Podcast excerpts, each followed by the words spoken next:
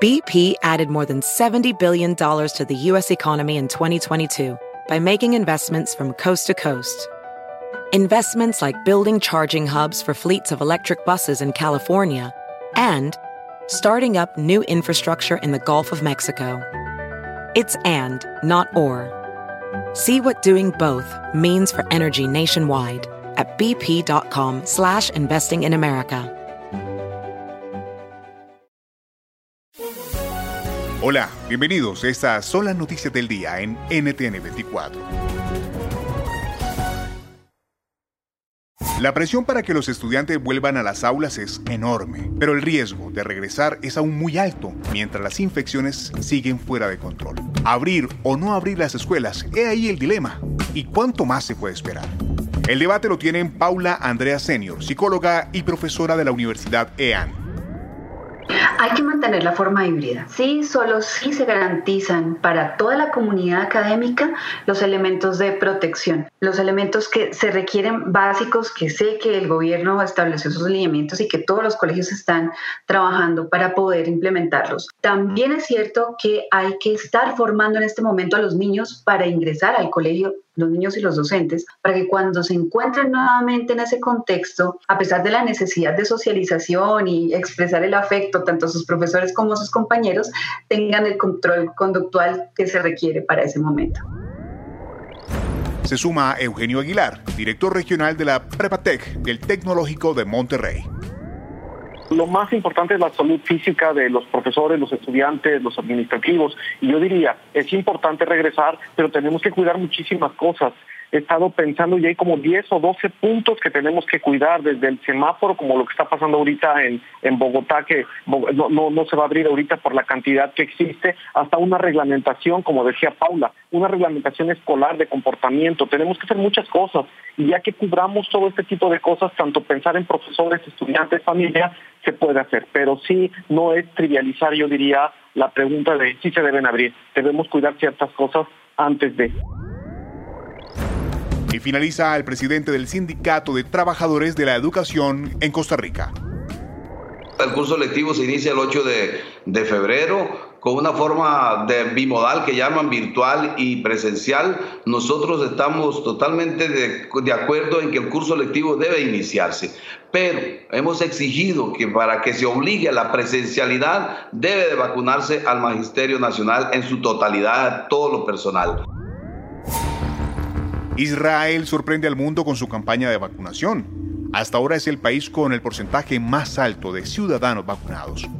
¿A qué se debe el éxito de su plan? Responde Gabriel Ventasgal, periodista israelí. Eh, esencialmente tres cosas. Para poder vacunar a más del 50% de la población ya, tienes que tener tres factores. Lo primero, tener la capacidad económica y convencer a los productores de las vacunas que les conviene dársela a Israel. Y el argumento principal es, tenemos la capacidad de poder vacunar a todo un país y ustedes pueden ir después a otros países y decirles, ya tenemos un país curado por nuestra marca. O sea que la primera razón es esa, un poder adquisitivo para poder también conseguir las vacunas. Lo segundo, una muy buena distribución.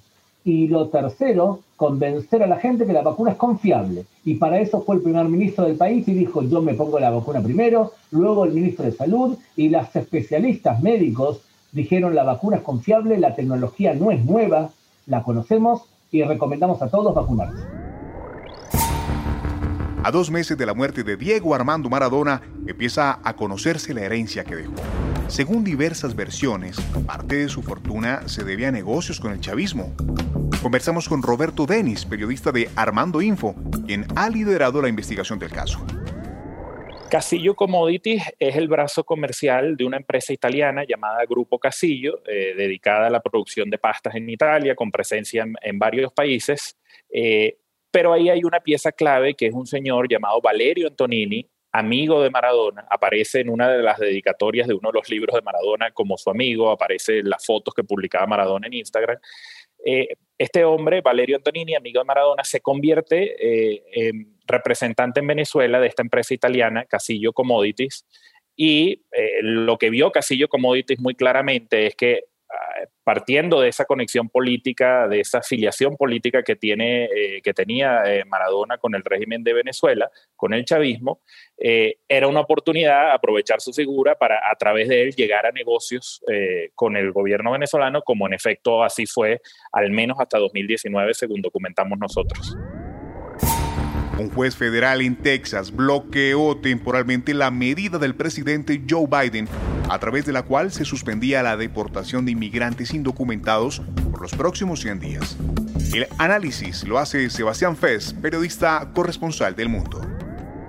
Es una cierta judicialización de la política que es lógica porque afecta a derechos Ah, fundamentales y afecta temas muy, pero muy eh, delicados. Yo lo que diría en este caso es que Biden efectivamente intenta pisar fuerte en las primeras semanas de su mandato. Él como vicepresidente de Obama durante ocho años recuerda muy bien ah, que aquel presidente que ganó con una amplia mayoría para asumir a partir del 2009 e intentó en los primeros compases de su mandato un consenso con los republicanos, pese a que tenía los votos para sacar adelante muchas medidas y eso le pasó factura. Perdió tiempo, perdió impulso en los primeros eh, años de su presidencia. Biden no está haciendo eso, Biden está yendo adelante en un intento muy claro y muy exitoso por hora de desmontar la herencia de Trump y de imponer el programa que él presentó como candidato.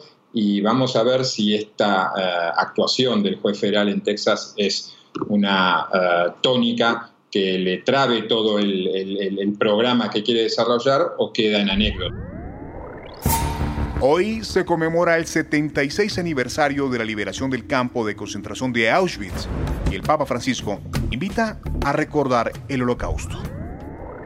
Commemoriamo le vittime della Shoah e tutte le persone perseguitate e deportate dal regime nazista.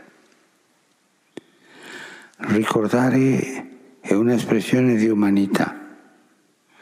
Ricordare è segno di civiltà. Ricordare è condizione per un futuro migliore di pace e di fraternità.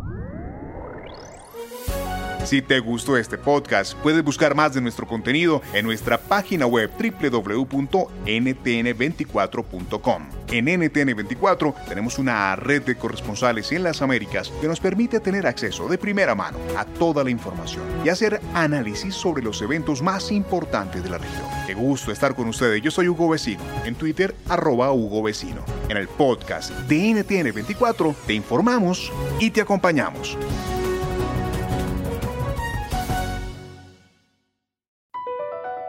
Across America, BP supports more than 275,000 jobs to keep energy flowing. Jobs like building grid scale solar energy in Ohio and producing gas with fewer operational emissions in Texas. It's and, not or.